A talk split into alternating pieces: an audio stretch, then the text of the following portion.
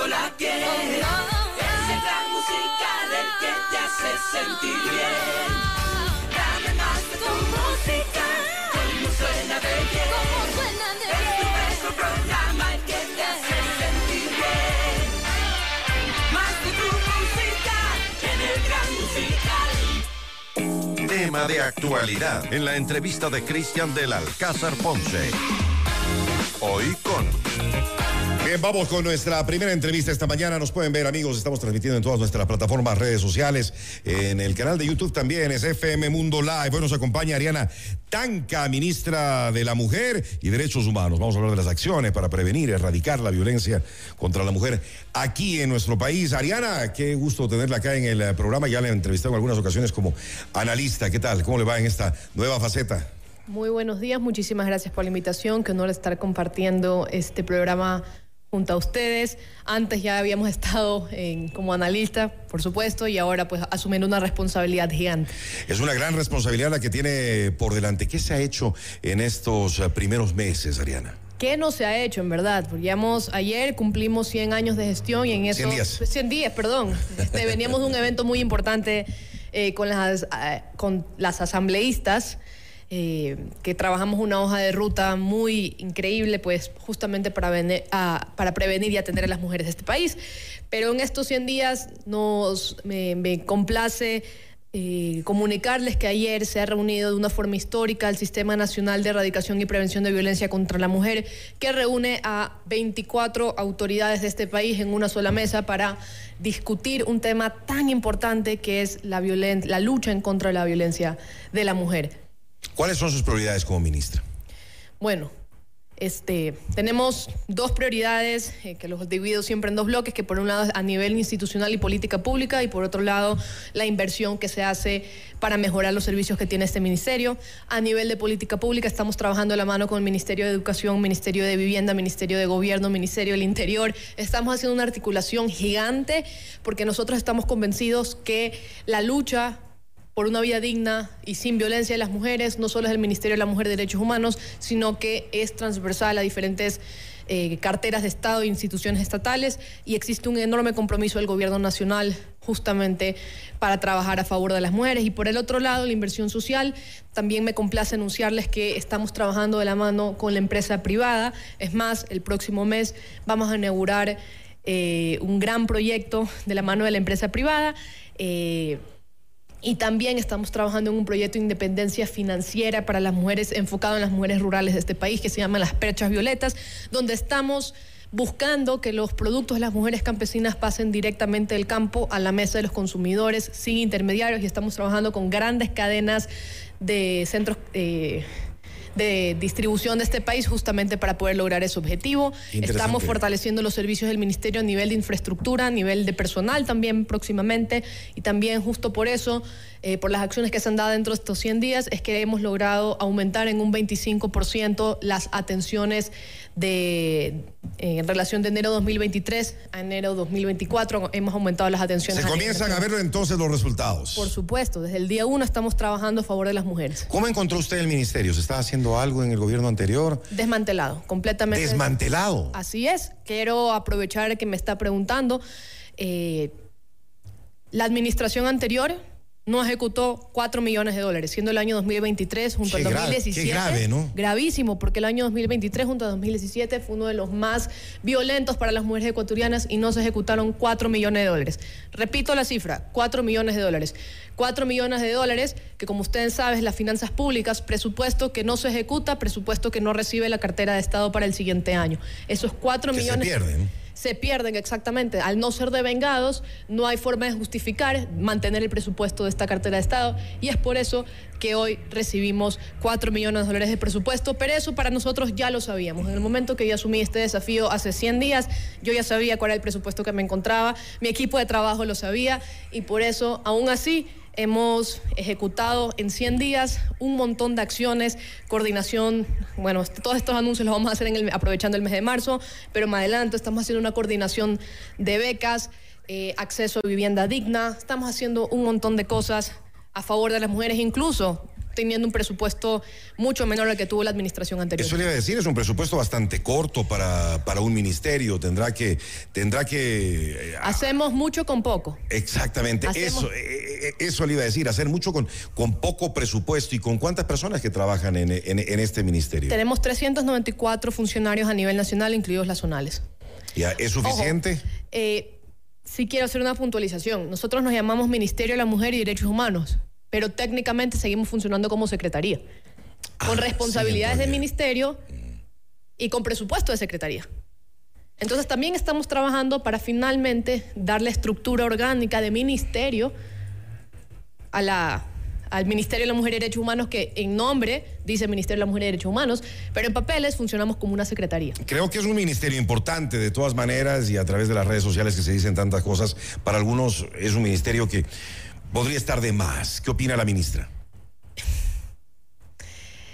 Opino que más bien los invito a quienes todos están haciendo estas observaciones que son válidas, ¿no? Yo respeto la visión que tiene cada ciudadano, jamás le voy a imponer nada, pero más bien los invito a que nos hagan pedidos de información, porque muchas veces es, eh, las personas pueden hacer estos comentarios al no conocer todo lo que todo el trabajo que hace este ministerio con apenas 13 millones de presupuesto, que representa que representa el 0.05 el presupuesto general del Estado. Que nuestros funcionarios, que son 394, rep- no llegan ni al 1% de los funcionarios estatales. ¿no? ¿Y por qué existe el Ministerio de la Mujer y Derechos Humanos? Porque la violencia en contra de la mujer es estructural. Así como nosotros vivimos una pandemia, así como en este momento estamos viviendo una ola de crimen organizado, la, la violencia en contra de la mujer es también como una pandemia. Y por eso existe este ministerio, para combatir un problema estructural que tiene este país. ¿Hace falta un ministerio para Pero por eso, supuesto, Ariana? por supuesto. En esta semana nos hemos levantado con noticias- noticias terribles, que la violencia en contra de la mujer ni siquiera es hacia, hacia personas como nosotros, adultas. Niñas, niñas que recién están empezando su vida y ya le cortaron las alas para volar. Y lo peor es que es un problema que va creciendo día a día. Cada, ¿no? siendo cada 27 horas se nos desgarra el alma a todas las mujeres, se nos abre una herida en el corazón porque cada 27 horas nos falta una. Cada 27 horas nos falta una. Y esto es lo que sabemos en el área urbana, en el área rural, la situación es mucho peor. Claro, la mayoría, de los, la- la, la mayoría de los casos ni siquiera se llegan a conocer. Exacto. No se denuncia, no se sabe. Exacto. Y no solo hablemos de la mujer rural, vamos a las mujeres que están en zonas fronterizas, vamos a las mujeres que son de la de, que son negras, vamos a las mujeres indígenas. Los niveles de violencia y, sufren diferentes tipos de violencia.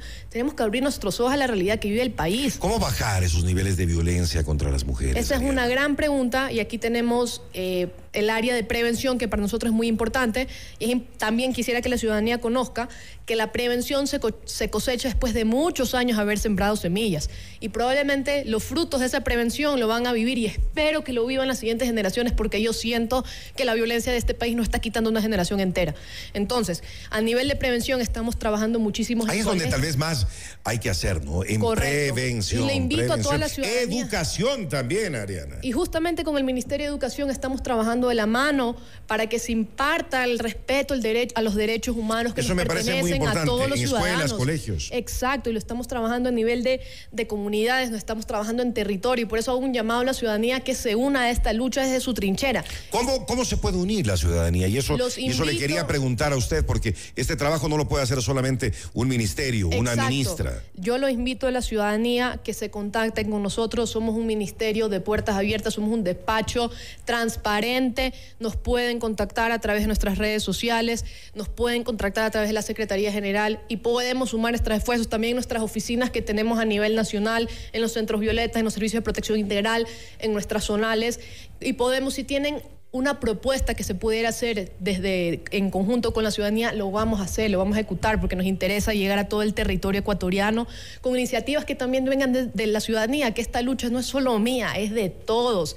Repito, se nos puede ir una generación entera con los índices de violencia que tenemos en este momento. Por es, eso hay que hacer algo y ya. es nuestra responsabilidad y ojo. El gobierno está 100% comprometido con Por, esto. por supuesto, por supuesto. Tenemos el apoyo del presidente Daniel Novoa y no solo de él, pero también de la primera dama, que en este momento está en Estados Unidos reunido. Bueno, ayer mantuvo una reunión con la primera dama Jill Biden, La vi, la justamente vi. Exacto. El trabajo que ella hace es incansable y de hecho en marzo vamos a trabajar juntas de la mano para fortalecer a las 27 eh, organizaciones sociales que son parte de la red de atención del ministerio. Les vamos, las vamos a ayudar, las vamos a apoyar. Y nuevamente, eh, hay un dato muy interesante que arroja la ONU, que recién en dentro de 100 años vamos a ver los resultados de la prevención que se hace hoy.